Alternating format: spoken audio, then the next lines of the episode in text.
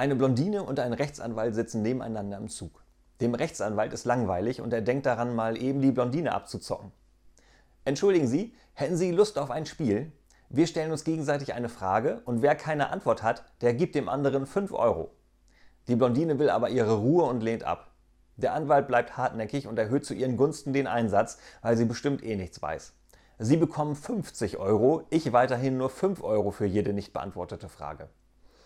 Die Blondine lässt sich darauf ein. Der Anwalt stellt eine lange, komplizierte juristische Frage und nachdem sie keine Antwort wusste, bekam er seine 5 Euro. Dann ist die Blondine dran.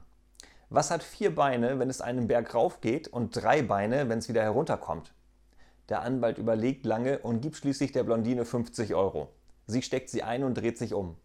Okay, meint der Anwalt. Und was ist jetzt die Antwort? Daraufhin dreht sich die Blondine um und gibt ihm 5 Euro.